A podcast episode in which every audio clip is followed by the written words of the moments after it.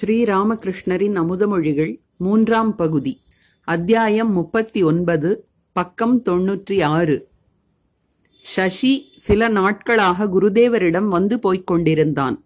அவன் வித்யாசாகரின் கல்லூரியில் பிஏ முதலாண்டு படித்து வந்தான். குருதேவர் அவனைப் பற்றி பேசத் தொடங்கினார். ஸ்ரீராமகிருஷ்ணர் பக்தர்களிடம் அவனது மனம் சில நாட்களாக அவ்வப்போது பணத்தை பற்றி சிந்திப்பதை காண்கிறேன். ஆனால் வேறு சிலரின் மனம் ஒருபோதும் பணத்தை நாடாததையும் கண்டேன். சில இளைஞர்கள் திருமணம் செய்து கொள்ள மாட்டார்கள். பக்தர்கள் மௌனமாக கேட்டுக்கொண்டிருந்தனர் ஸ்ரீராமகிருஷ்ணர் பக்தர்களிடம் மனத்திலிருந்து காமினி காஞ்சனம் முற்றிலுமாக விலகாவிட்டால் அவதாரத்தை அறிந்து கொள்வது கடினம். கத்தரிக்காய் வியாபாரியிடம் வைரத்தின் விலை கேட்டால் அவன் நான் இதற்கு விலையாக ஒன்பது சேர் கத்தரிக்காய் கொடுப்பேன். அதற்கு மேல் ஒரு காய் கூட கொடுக்க முடியாது என்பான். எல்லோரும் சிரித்தனர். சிறிய நரேன் உறக்கச் சிரித்தான். தாம் கூறியதன் பொருளை உட்பொருளை அவன் உடனே புரிந்து கொண்டது குருதேவருக்கு விளங்கியது. ஸ்ரீராமகிருஷ்ணர் இவனுக்குத்தான் என்ன புத்தி கூர்மை? நங்டா இவ்வாறுதான் உடனே புரிந்து கொண்டு விடுவார். கீதை பாகவதம் என்று எதுவானாலும் சரி வக்கென்று புரிந்து கொள்வார். சிறுவயதிலிருந்தே காமினி காஞ்சனத்தை விட்டிருப்பது மிகுந்த ஆச்சரியத்திற்கு உரியது. ஏதோ சிலரிடம்தான் இதை காண முடியும். மற்றவர்கள் ஆலங்கட்டி பட்டு அழுகிய மாம்பழம் போல் தெய்வத்திற்கும் படைக்க முடியாது நாமும் உண்ண முடியாது. இளவயதில் பல பாவங்களை செய்வார்கள். பிறகு வயதான காலத்தில் ஹரிநாமம் சொல்வார்கள். ஆனால் ஒன்றுமே இல்லாததை விட இது பரவாயில்லை. இன்ன மல்லிக்கின் தாய் பெரிய குடும்பத்தில் பிறந்தவள். அவள் விலைமாதர்களை குறிப்பிட்டு என்னிடம் இவர்களுக்கு விமோ விமோச்சனமே கிடையாதா? என்று கேட்டாள். இவளே முன்பு கொஞ்சம் தாறுமாறாக வாழ்ந்தவள் அல்லவா? ஆகவேதான் அப்படி கேட்டாள். அதற்கு நான் உண்டு விமோச்சனம் உண்டு. ஆனால் ஆத்மார்த்தமான மன ஏக்கத்துடன் அழ வேண்டும். இனி இவ்வாறு செய்ய மாட்டேன் என்று உறுதி கொள்ள வேண்டும். வெறுமனே ஹரிநாமத்தை சொல்வதால் என்ன பயன்? ஆத்மார்த்தமாக அழ வேண்டும் என்று சொன்னேன். தாளம் மிருதங்கம் முதலியவற்றுடன் சங்கீர்த்தனம் ஆரம்பமாயிற்று. பக்தன் கேசவ பாரதி குடிலில் எத்தனை இனிய காட்சியை கண்டேன்? குருதேவர் பாட்டை கேட்ட வண்ணம் பரவச நிலையில் ஆழ்ந்தார். கிருஷ்ணரை பிரித்து பிரிந்து தவிக்கும் கோபியரின் நிலையை பாடகர் பாடினார். கோபியர் மாதவிக் கொடிகள் நிறைந்த தோட்டத்தில் மாதவனை தேடி அலைகின்றனர். மாதவிக் கொடியே என் மாதவனை தா தா தா தா மாதவனை தா மாதவனை நீ எனக்கு தா என்னை பதிலாய் எடுத்துக்கொள். மீனுக்கு நீர் எப்படி உயிரோ அப்படி மாதவன் எனக்கு உயிர். அவனை எங்கோ ஒளித்து வைத்தாய். மறுக்காமல் நீ தந்துவிடு. ஒன்றுமறியாதவள் நான். மாதவி மாதவி நான் மடிவேன். மாதவன் இல்லாமல் நான் மடிவேன். மாதவனை காணாமல் நான் மடிவேன். குருதேவர் இடையிடையே சில வரிகளை சேர்த்து பாடினார். மதுரா எவ்வளவு தூரத்தில் எந்தன் பிராணவல்லவன் அங்கே அல்லவா உள்ளான்? குருதேவர் சமாதி நிலையில் ஆழ்ந்தார். உடம்பில் அசைவில்லை. நீண்ட நேரமாக அப்படியே அமர்ந்திருந்தார். சிறிது நேரத்திற்கு பிறகு புறவுணர்வு வந்தது. ஆனாலும் பரவச நிலை நீடித்தது. அந்த நிலையில் பக்தர்களைப் பற்றி பேசினார். இடையிடையே தேவியுடன் பேசினார். அம்மா அவனை இழுத்துக்கொள். இனிமேலும் என்னால் கவலை கொள்ள முடியாது. மாவிடம் உன் மைத்துனனிடம் என் மனம் சற்று சாய்கிறது. கிரீஷிடம் நீ திட்டுகிறாய் கெட்ட வார்த்தைகள் பேசுகிறாய். போகட்டும் அவையெல்லாம் வெளியேறுவது நல்லது. ரத்தம் கெடுவதால் சிலருக்கு நோய் உண்டாகிறது. அந்த ரத்தம் வெளியேறுகின்ற அளவுக்கு நல்லது. உபாதிகள் அழியும் போதுதான் சத்தம் உண்டாகிறது. கட்டை எரியும் போது சடபடவென்று சத்தம் வருகிறது. எல்லாம் எரிந்து விட்டால் சத்தம் இல்லை. நீ நாளுக்கு நாள் தூயவனாவாய். நாளுக்கு நாள் உனக்கு உயர்வு உண்டாகும். உன்னை கண்டு மக்கள் பிரமித்து நிற்பார்கள். நான் அதிகம் வர முடியாது அது பெரிய விஷயமில்லை. உனக்கு தானாகவே விழிப்பு உண்டாகும். குருதேவரின் பரவச நிலை அதிகரித்தது. அன்னையுடன் பேசலானார். அம்மா நல்லவனை நல்லவனாக்குவதில் என்ன வீரம் உள்ளது? தாயே செத்தவனை கொல்வது என்ன பெருமை? நிமிர்ந்து நிற்பவனை கொல்வதுதானே உனக்கு மகிமை. குருதேவர் சிறிது நேரம் மௌனமாக இருந்தார். பிறகு திடீரென்று உரத்த குரலில் நான் தட்சிணேஸ்வரத்திலிருந்து வந்திருக்கிறேன். திரும்பிப் போகிறேன் அம்மா என்றார். தொலைவில் இருக்கின்ற தாயின் குரல் கேட்டு குழந்தை பதிலளிப்பது போல் இருந்தது அது. மறுபடியும் குருதேவர் சமாதியில் ஆழ்ந்தார். பக்தர்கள் கண்ணிமைக்காமல் வாய் பேசாமல் அவரை பார்த்து கொண்டிருந்தனர். குருதேவர் பரவச நிலையில் நான் இனி லூச்சி சாப்பிட மாட்டேன் என்றார். அந்த பகுதியைச் சேர்ந்த சில கோஸ்வாமிகள் வந்திருந்தனர். அவர்கள் எழுந்து சென்றனர்.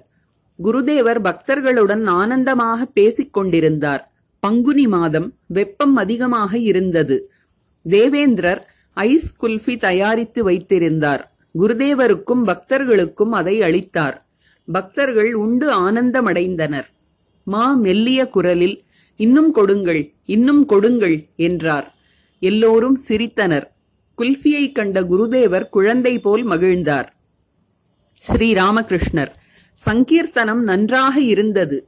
கோபியரின் நிலையை பாடகர் அழகாக கூறினார் ஓ மாதவி எங்கள் மாதவனை தா கோபியர் பிரேமைப்பித்து நிலையில் இருந்தனர். என்ன விந்தை? அவர்கள் கிருஷ்ணன் மீது பைத்தியமாகவே இருந்தனர். ஒரு பக்தர் மற்றொருவரை காட்டி இவர் தோழமை பாவனை அதாவது கோபியர் பாவனையை கொண்டிருக்கிறார் என்றார். ராம் இவரிடம் இரண்டும் உள்ளன. மதுர பாவனையும் அத்துடன் ஞானத்தின் உறுதியான பாவனையும் உள்ளது. ஸ்ரீராமகிருஷ்ணர் என்ன சொல்கிறாய்? பிறகு குருதேவர் சுரேந்திரரை பற்றி கேட்டார். ராம் நான் அவருக்கு சொல்லி அனுப்பியிருந்தேன் ஆனாலும் வரவில்லை. ஸ்ரீராமகிருஷ்ணர் வேலையை முடித்துவிட்டு அதன் பிறகு வர நேரம் எங்கே? ஒரு பக்தர் ராம்பாபு உங்களை பற்றி எழுதுகிறார். ஸ்ரீராமகிருஷ்ணர் சிரித்தவாறு என்ன எழுதுகிறான்? பக்தர் பரமஹம்சரின் பக்தி என்ற தலைப்பில் ஒரு கட்டுரை எழுதுகிறார்.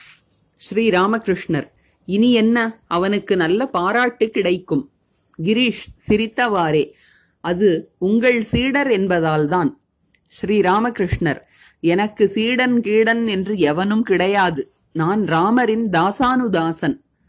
அந்த பகுதியைச் சேர்ந்த சிலர் வந்தனர். ஆனால் அவர்களைக் கண்டு குருதேவருக்கு மகிழ்ச்சி ஏற்படவில்லை. இது என்ன ஊர்? இங்கு பக்தர்கள் யாரும் இருப்பதாக தெரியவில்லையே என்று கூறினார். குருதேவரை வீட்டினுள் அழைத்துச் சென்றார் தேவேந்திரர். அங்கே அவருக்கு சிற்றுண்டி அளிக்க ஏற்பாடாகி இருந்தது. குருதேவர் உள்ளே சென்றார். பிறகு சிரித்தவாறே மீண்டும் விருந்தினர் அறையில் வந்து உட்கார்ந்தார். அருகில் பக்தர்கள் இருந்தனர். உபேந்திரனும் அக்ஷயனும் குருதேவரின் பக்கத்தில் அமர்ந்து அவருக்கு பாத சேவை செய்தனர். குருதேவர் தேவேந்திரர் வீட்டு பெண்களை நல்ல பெண்கள் கிராமத்து பெண்கள் அல்லவா? நல்ல பக்தி என்றார். குருதேவர் தம்முள் திளை திளைத்து மகிழ்கிறாரா? சொந்த ஆனந்தத்தில் மூழ்கியவராக குருதேவர் பாடினார். எந்த பாவனையில் பாடுகிறார்? சொந்த நிலையை நினைத்ததால் அவரிடம் பரவச பேரானந்தம் மேலிட்டிருந்ததா? அதனால் பாடுகிறாரா? எளியவனாய் இல்லையேல் எளியவனாம் இறைவனை எப்படி அறிவது? கையில் ஓடேந்தி சுற்றித் திரியும் துறவியே நில் உன் முகத்தை நான் காண்பேன். பரவசத்தில் ஆழ்ந்திருக்கும் துறவி ஒருவன் வந்துள்ளான். ஹிந்துவுக்கும் முகமதியனுக்கும் அவன் புனிதமானவன். கிரீஷ் குருதேவரை வணங்கி விடை பெற்றார். குருதேவரும் கிரீஷுக்கு வணக்கம் தெரிவித்தார். தேவேந்திரர் முதலிய பக்தர்கள் குருதேவரை வண்டியில் ஏற்றி வழி அனுப்பினர். தேவேந்திரர் விருந்தினர் அறைக்கு தென்முற்றத்தில் வந்தபோது அந்த ஊரைச் சேர்ந்த ஒருவன் அங்கே கட்டிலில் தூங்கிக் கொண்டிருப்பதைக் கண்டார். எழுந்திரு எழுந்திரு என்று சொல்லி எழுப்பினார். அவன் கண்களை கசக்கிக் கொண்டு எழுந்தபடியே பரமஹம்ச தேவர் வந்துவிட்டாரா? என்று கேட்டான். எல்லோரும் விழுந்து விழுந்து சிரித்தனர். இந்த மனிதன் குருதேவரை காண்பதற்காக அவர் வருவதற்கு முன்பாகவே வந்திருந்தான். ஆனால் சூட்டின் காரணமாக முற்றத்தில் கிடந்த கட்டிலில் பாயை விரித்து படுத்து தூங்கிவிட்டான். குருதேவர் தட்சிணேஸ்வரத்தை நோக்கி வண்டியில் சென்று கொண்டிருந்தார்.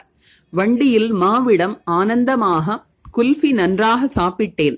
நீ வரும்போது நான்கைந்து கொண்டு வா என்றார். மறுபடியும் மாவிடம் சிறிய நரேன் பூர்ணன் உன் மைத்துனன் என்று இந்த நான்கைந்து இளைஞர்களிடம் இப்போது என் மனம் பதிந்திருக்கிறது. மா. த்விஜன் ஸ்ரீ ராமகிருஷ்ணர் அவன்தான் இருக்கவே செய்கிறான். அவனது மூத்த சகோதரனிடம் என் மனம் செல்கிறது. மா. அப்படியா? குருதேவர் ஆனந்தமாக வண்டியில் சென்றார். அத்தியாயம் நாற்பது. ஸ்ரீ ராமகிருஷ்ணர் தமது சாதனை காலத்தை நினைவு கூர்தல். ஞாயிறு ஏப்ரல் பனிரெண்டு ஆயிரத்தி எண்ணூற்றி எண்பத்தி ஐந்து. வங்காள வருடப்பிறப்பு நாள் பகல் மூன்று மணி கல்கத்தாவில் பலராமின் வீடு. விருந்தினர் அறையில் குருதேவர் பக்தர்களுடன் அமர்ந்திருந்தார். கிரீஷும் மாவும் பலராமும் பிறகு மெல்ல மெல்ல சிறிய நரேன் பால்டு த்விஜன் பூர்ணன் மகேந்திர முகர்ஜி என்று பலரும் வந்தனர். பிறகு பிரம்ம சமாஜத்தைச் சேர்ந்த திரைலோக்கிய சந்யால் ஜெயகோபால் சேன் முதலான பல பக்தர்கள் வந்தனர். பல பக்தைகளும் வந்திருந்தனர். அவர்கள் தட்டிக்கு பின்னால் இருந்து கொண்டு குருதேவரை தரிசித்தனர்.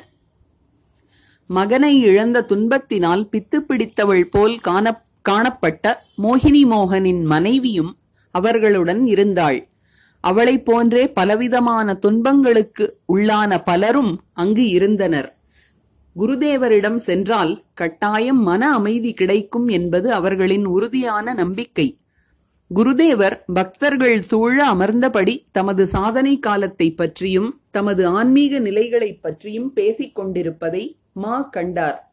தரையில் வீழ்ந்து அவரை வணங்கிவிட்டு அவர் கூறியபடி அருகில் உட்கார்ந்தார். ஸ்ரீ ராமகிருஷ்ணர் பக்தர்களிடம் அந்த நாட்களில் சாதனை நாட்களில் நான் தியானம் செய்யும் போது ஒருவர் கையில் சூலமுமாக என் அருகில் உட்கார்ந்திருப்பதைக் கண்டேன். இறைவனின் பாத கமலங்களில் மனத்தை செலுத்தாவிட்டால் சூலத்தினாலேயே உன்னை குத்துவேன். மனம் ஒருமுகப்படாவிட்டால் உன் மார்பை பிளந்து விடுவேன் என்று அவர் என்னை அச்சுறுத்துவார். சில வேளைகளில் என் மனம் நித்தியத்திலிருந்து லீலைக்கு இறங்கி வரும். சில வேளைகளில் லீலையிலிருந்து நித்தியத்திற்கு உயரும். அத்தகைய ஒரு நிலையில் தேவி என்னை சில சமயம் வைத்திருந்தாள். லீலைக்கு மனம் இறங்கி வரும்போது சில நேரங்களில் இரவு பகலாக சீதாராமரை தியானித்தபடி இருப்பேன். சீதாராமரின் காட்சி தொடர்ந்து எனக்கு கிடைத்து வந்தது.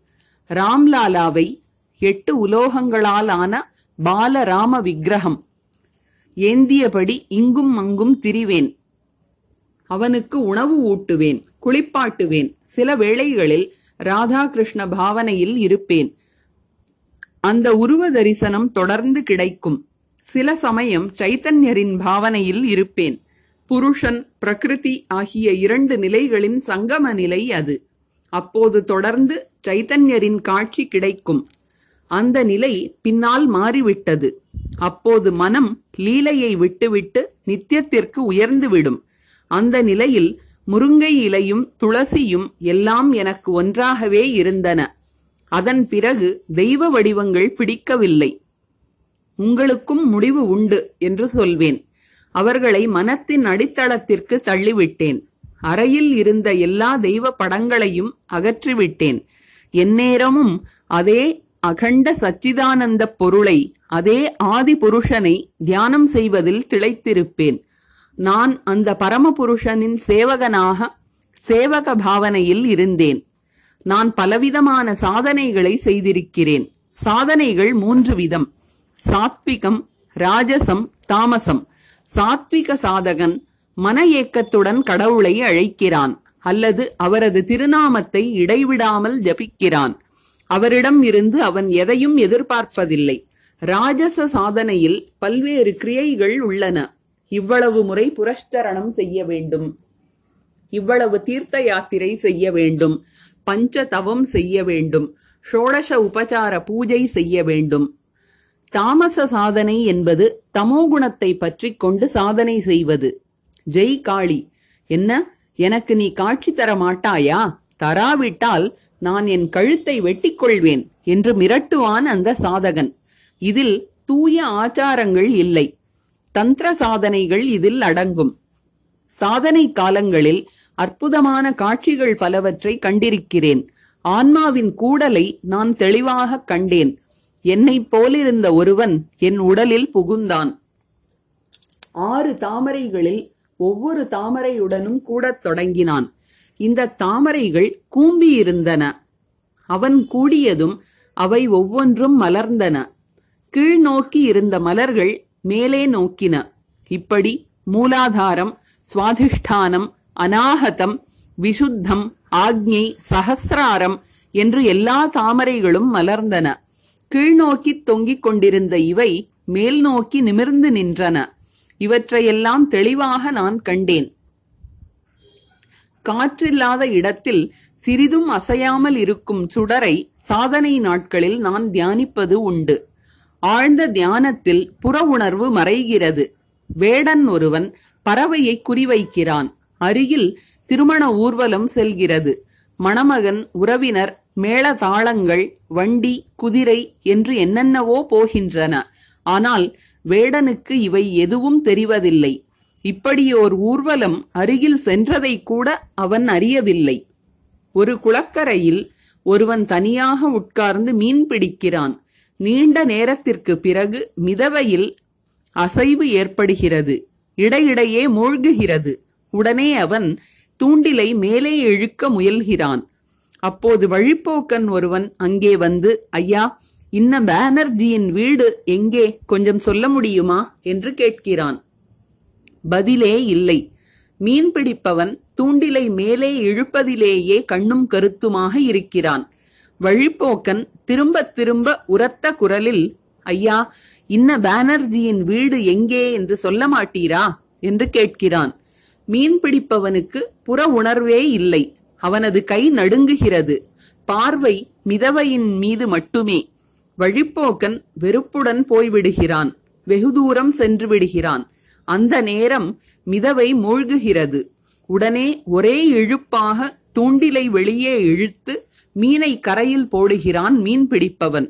அதன் பிறகு துண்டால் முகத்தை துடைத்துக் கொண்டு உரத்த குரலில் ஐயா வாருங்கள் வாருங்கள் என்று வழிப்போக்கனை கூப்பிட்டான்.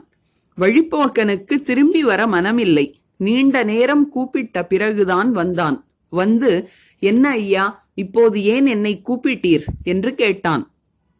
அதற்கு மீன் பிடிப்பவன் ஆமாம் நீங்கள் என்னிடம் என்ன கேட்டீர்கள்? என்று கேட்டான். அதற்கு வழிப்போக்கன் அப்போது எத்தனை முறை கேட்டேன்? இப்போது என்னடாவென்றால் என்ன கேட்டேன் என்று கேட்கிறீரே என்றான். அப்போது மிதவை மூழ்கிக் கொண்டிருந்தது. அதனால் எதுவும் என் காதில் விழவில்லை என்றான் மீன்பிடிப்பவன் தியானத்தில் இது போன்ற ஒருமைப்பாடு ஏற்படுகிறது. வேறு எதையும் பார்ப்பதில்லை எதையும் கேட்பதில்லை தொட்டால் கூட உணர்வதில்லை. உடம்பின் மேல் பாம்பு ஊர்ந்து சென்றாலும் உணர்வு ஏற்படுவதில்லை. தியானம் செய்பவனும் பாம்பை உணர்வதில்லை. ஒரு மனிதன் மீது ஊர்வதை பாம்பும் உணர்வதில்லை. ஆழ்ந்த தியானத்தில் பொறிகளின் எல்லா செயல்களும் அடங்கிவிடுகின்றன. மனம் புறமுகமாக இருப்பதில்லை. வீட்டின் வெளிக்கதவை தாளிட்டது போல். பொறிகளுக்கு ஐந்து விஷயங்கள். உருவம் சுவை மணம் ஸ்பரிசம் ஒலி. இவையெல்லாம் வெளியே நின்று விடுகின்றன. தியான வேளையில் முதலில் பொறிகளின் விஷயங்களெல்லாம் முன்னால் வரும். ஆழ்ந்த தியானத்தில் அவை வருவதில்லை. வெளியிலேயே வீழ்ந்து கிடக்கும். தியான வேளையில் எவ்வளவு காட்சிகளை கண்டிருக்கிறேன்? ஒரு குவியல் பணம் சால்வை தட்டு நிறைய இனிப்பு மூக்குத்தி அணிந்த இரண்டு பெண்கள் எல்லாம் என் கண்முன் வரும். நான் என் மனத்திடம் மனமே நீ எதை விரும்புகிறாய்? சிறிது போகம் வேண்டுமா? என்று கேட்டேன். அதற்கு என் மனம் வேண்டாம். இறைவனுடைய பாத கமலங்களைத் தவிர வேறு எதுவும் வேண்டாம் என்று கூறிவிட்டது. கண்ணாடி அறையில் வைக்கப்பட்டுள்ள பொருட்களைப் போல் பெண்களின் உள்ளும் புறமும் எனக்கு தெரிந்தன. நரம்புகள் இரத்தம் மலம் கிருமிகள் மூத்திரம் எச்சில் இவற்றையெல்லாம் தான் அவர்களுள் நான் கண்டேன். குருதேவரின் திருநாமத்தை கூறி நோயை குணப்படுத்த முடியும் என்று கிரீஷ் சொல்வதுண்டு. ஸ்ரீராமகிருஷ்ணர் கிரீஷ் முதலிய பக்தர்களிடம் அற்ப புத்தியினர்தான் நோயை குணப்படுத்துவது வழக்கில் வெற்றி பெறச் செய்வது நீர்மேல் நடப்பது போன்ற சித்திகளை நாடுவார்கள். உண்மையான பக்தர்கள் இறைவனின் பாதத் தாமரைகளைத் தவிர வேறு எதையும் விரும்ப மாட்டார்கள். ஒரு நாள் ஹிருதயன் என்னிடம் மாமா தேவியிடம் சில சக்திகளை கேளுங்கள் சில சித்திகளை கேளுங்கள் என்றான். என்னுடையதோ குழந்தையின் மனநிலை. எனவே காளி கோயிலில் ஜபம் செய்து கொண்டிருந்த போது தேவியிடம் அம்மா சக்திகளையும் சித்திகளையும் உன்னிடம் கேட்குமாறு ஹிருதயன் சொல்கிறான் என்றேன். உடனே அன்னை எனக்கு ஒரு காட்சியை காட்டி அருளினாள். ஒரு வயதான விலை மாது. குறைந்தது நாற்பது வயது இருக்கும். நல்ல தடித்த உடம்பு. கருப்பு கரை புடவை உடுத்தி இருக்கிறாள் அவள் பின்புறம் காட்டியபடி முட்டுக்குத்தி உட்கார்ந்து வெளிக்குப் போகிறாள்.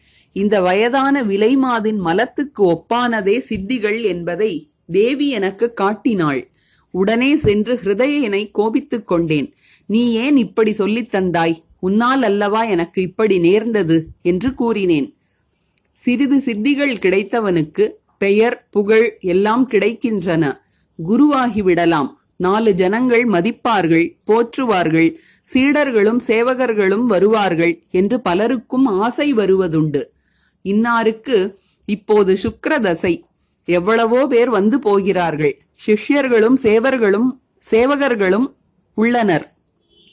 அறையில் எங்கு பார்த்தாலும் பொருட்கள்தான். எவ்வளவோ பேர் வந்து எவ்வளவோ காணிக்கைகள் கொடுக்கிறார்கள். அவர் சிறிது மனம் வைத்தால் போதும். எவ்வளவோ பேருக்கு உணவளிக்க முடியும். அவ்வளவு வசதி இருக்கிறது என்றெல்லாம் மக்கள் பேசிக்கொள்வார்கள். இப்படி குருவாக இருப்பது விபச்சாரத்திற்கு சமம். வெறும் குப்பையான பணம் காசிற்காக புகழுக்காக உடல் இன்பத்திற்காக தன்னை விற்பதே அது.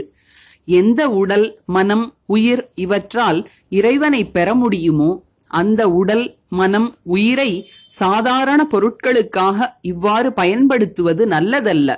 ஒருத்தியை பற்றி ஒருவன் சொன்னான் இன்னவளுக்கு இப்போது சுக்கிரன் உச்சத்தில் நல்ல காலம் பிறந்து விட்டது அந்த நாதியற்று கிடந்தவளைத்தான் சொல்கிறேன். இப்போது என்ன? ஒரு வீட்டை வாடகைக்கு எடுத்து விட்டாள் கட்டில் மெத்தை திண்டு தலையணை மேஜை புடவை பாத்திரம் எல்லாம் வந்துவிட்டது. எவ்வளவோ பேர் அவளுக்கு அடிமையாகி விட்டார்கள் வந்து போகிறார்கள். அப்படியானால் அவள் இப்போது விலை மாதாகிவிட்டாள் அதனால் எல்லையற்ற சுகபோகங்கள்.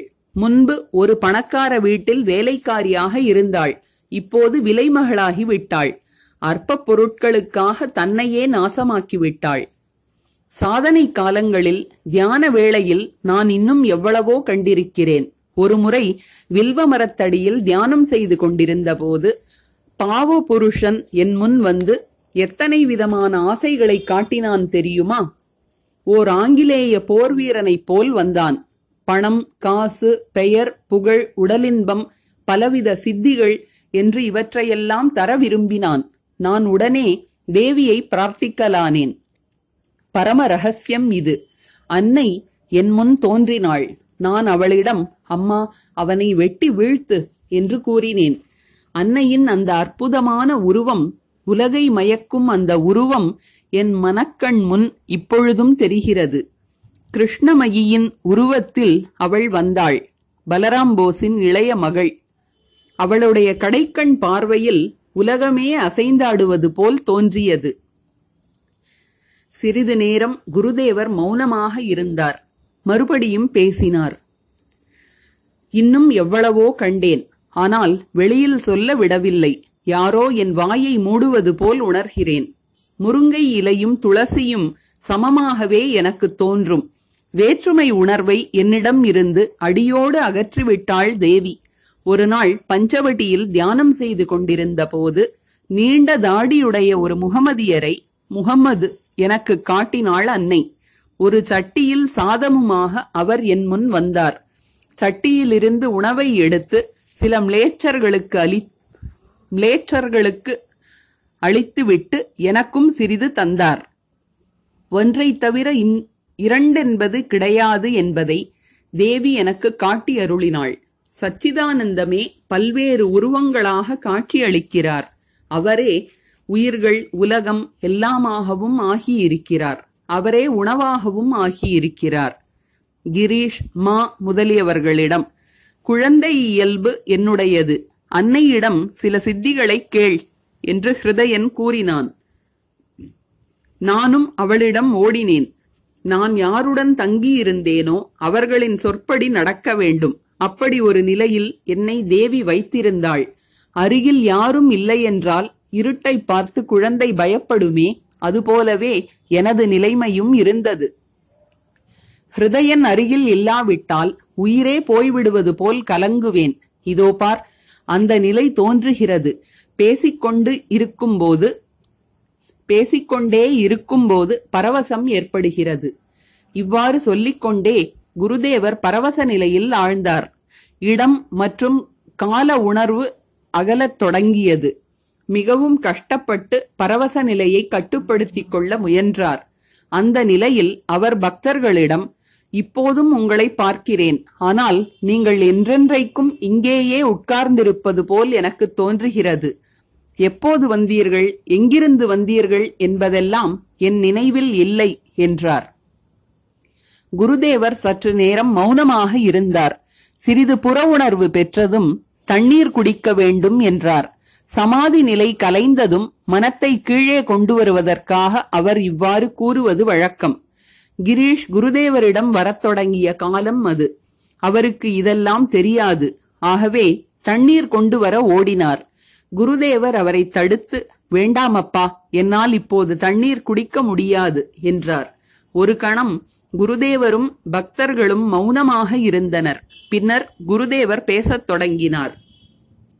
ஸ்ரீராமகிருஷ்ணர் மாவிடம் என்னப்பா இந்த ரகசியங்களை எல்லாம் சொன்னதால் நான் ஏதேனும் தவறு செய்து விட்டேனா? மா என்ன சொல்வார்? மௌனமாக இருந்தார். குருதேவர் மீண்டும் பேசினார். இதில் என்ன தவறு? மக்களுக்கு நம்பிக்கை ஊட்டுவதற்காக சொன்னேன். சிறிது நேரத்திற்கு பிறகு பணிவான குரலில் மாவிடம் அவனை பூர்ணனை என்னிடம் அழைத்து வருகிறாயா? என்று கேட்டார். மா தயக்கத்துடன் அப்படியே சுவாமி இப்போதே ஆள் அனுப்புகிறேன் என்றார். ஸ்ரீராமகிருஷ்ணர் ஆர்வத்துடன் அவனுடன் நான் எல்லையை அடைகிறேன்.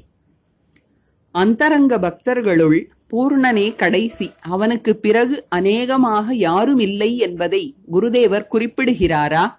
பிறகு கிரீஷ் மா முதலியோருக்கு குருதேவர் தமது மகாபாவனை நிலையை பற்றி கூறினார். ஸ்ரீராமகிருஷ்ணர் பக்தர்களிடம் அந்த நிலையை அடைந்த பிறகு நான் பெற்ற ஆனந்தத்தைப் போல் அதை அடைவதற்கு முன்பு அவ்வளவு துன்பமும் பட்டேன். மகாபாவனை என்பது தெய்வ பாவனை அது மனிதனின் உடல் மற்றும் மனத்தை ஓர் அசைப்பு அசைத்து விடும் பெரிய யானை சிறிய குடிசைக்குள் நுழைவதைப் போன்றது இது. குடிசை ஆட்டம் கண்டு விடுகிறது தவிடு பொடியாகவும் நேரலாம். இறைவனை பிரிவதால் ஏற்படுகின்ற விரக அக்னி சாதாரணமானது அல்ல. ரூபரும் சனாதனரும் இந்த நிலையில் சைத்தன்ய தேவரின் சீடர்கள். ஒரு மரத்தடியில் உட்கார்ந்தபோது அந்த மரத்தின் இலைகள் வாடி பொசுங்கி விட்டதாம் நான் இத்தகைய நிலையில் மூன்று நாட்கள் உணர்வற்று கிடந்தேன். அசைவு என்பதே இல்லை. ஒரே இடத்தில் வீழ்ந்து கிடந்தேன். அசைவு ஏற்பட்டால் உடனே பிராமணி என்னை குளிப்பாட்ட அழைத்துச் செல்வார். ஆனால் அவரால் தொட முடியாத அளவுக்கு உடம்பு சூடாக இருந்தது. ஒரு கனமான போர்வையால் என் உடலை போர்த்தி அதன் மீது கை வைத்து என்னை அழைத்துச் செல்வார் அவர். என் உடலில் ஒட்டிய மண் கருகியது. அந்த நிலையில் இருந்தபோது என் முதுகெலும்பின் வழியாக ஒரு கலப்பையால் உழுவது போல் இருக்கும். உயிர் போகிறதே உயிர் போகிறதே என்று கதறுவேன். ஆனால் அதற்கு பிறகு அளவில்லா ஆனந்தம் உண்டாகும். குருதேவர் தமது மகாபாவனையை பற்றி கூறுவதை பக்தர்கள் பிரமிப்புடன் கேட்டுக்கொண்டிருந்தனர் ஸ்ரீராமகிருஷ்ணர் கிரீஷிடம் ஆனால் உங்களுக்கு இந்த அளவிற்கு அவசியமில்லை. என் அனுபவங்கள் மற்றவர்கள் ஒப்பிட்டு பார்ப்பதற்காகவே. நீங்கள் பலவற்றை வைத்திருக்கிறீர்கள். நான் ஒன்றையே கொண்டுள்ளேன். இறைவனைத் தவிர வேறெதுவும் எனக்கு பிடிப்பதில்லை. எல்லாம் அவன் சித்தம். சிரித்தபடி ஒற்றை தடி மரமும் உள்ளது பல கிளைகள் கொண்ட மரமும் உள்ளது. எல்லோரும் சிரித்தனர்.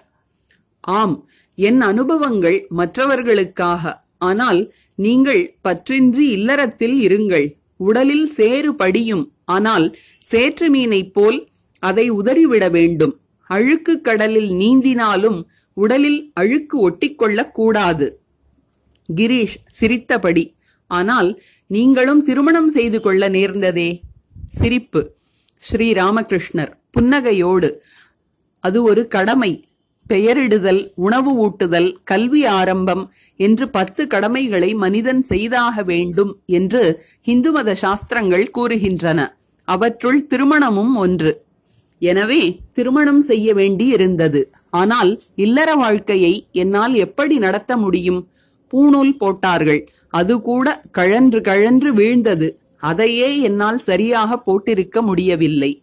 இவ்வாறு கடமை என்பதற்காகவே சுகதேவரும் திருமணம் செய்து கொண்டிருந்ததாக ஒரு கருத்து உள்ளது. அவருக்கு ஒரு பெண் கூட பிறந்திருந்ததாம். எல்லோரும் சிரித்தனர். காமினி காஞ்சனம்தான் குடும்ப வாழ்க்கை. இவை இறைவனை மறக்கும்படி செய்கின்றன. கிரீஷ் காமினி காஞ்சனம் விடாப்பிடியாக பிடித்துள்ளதே.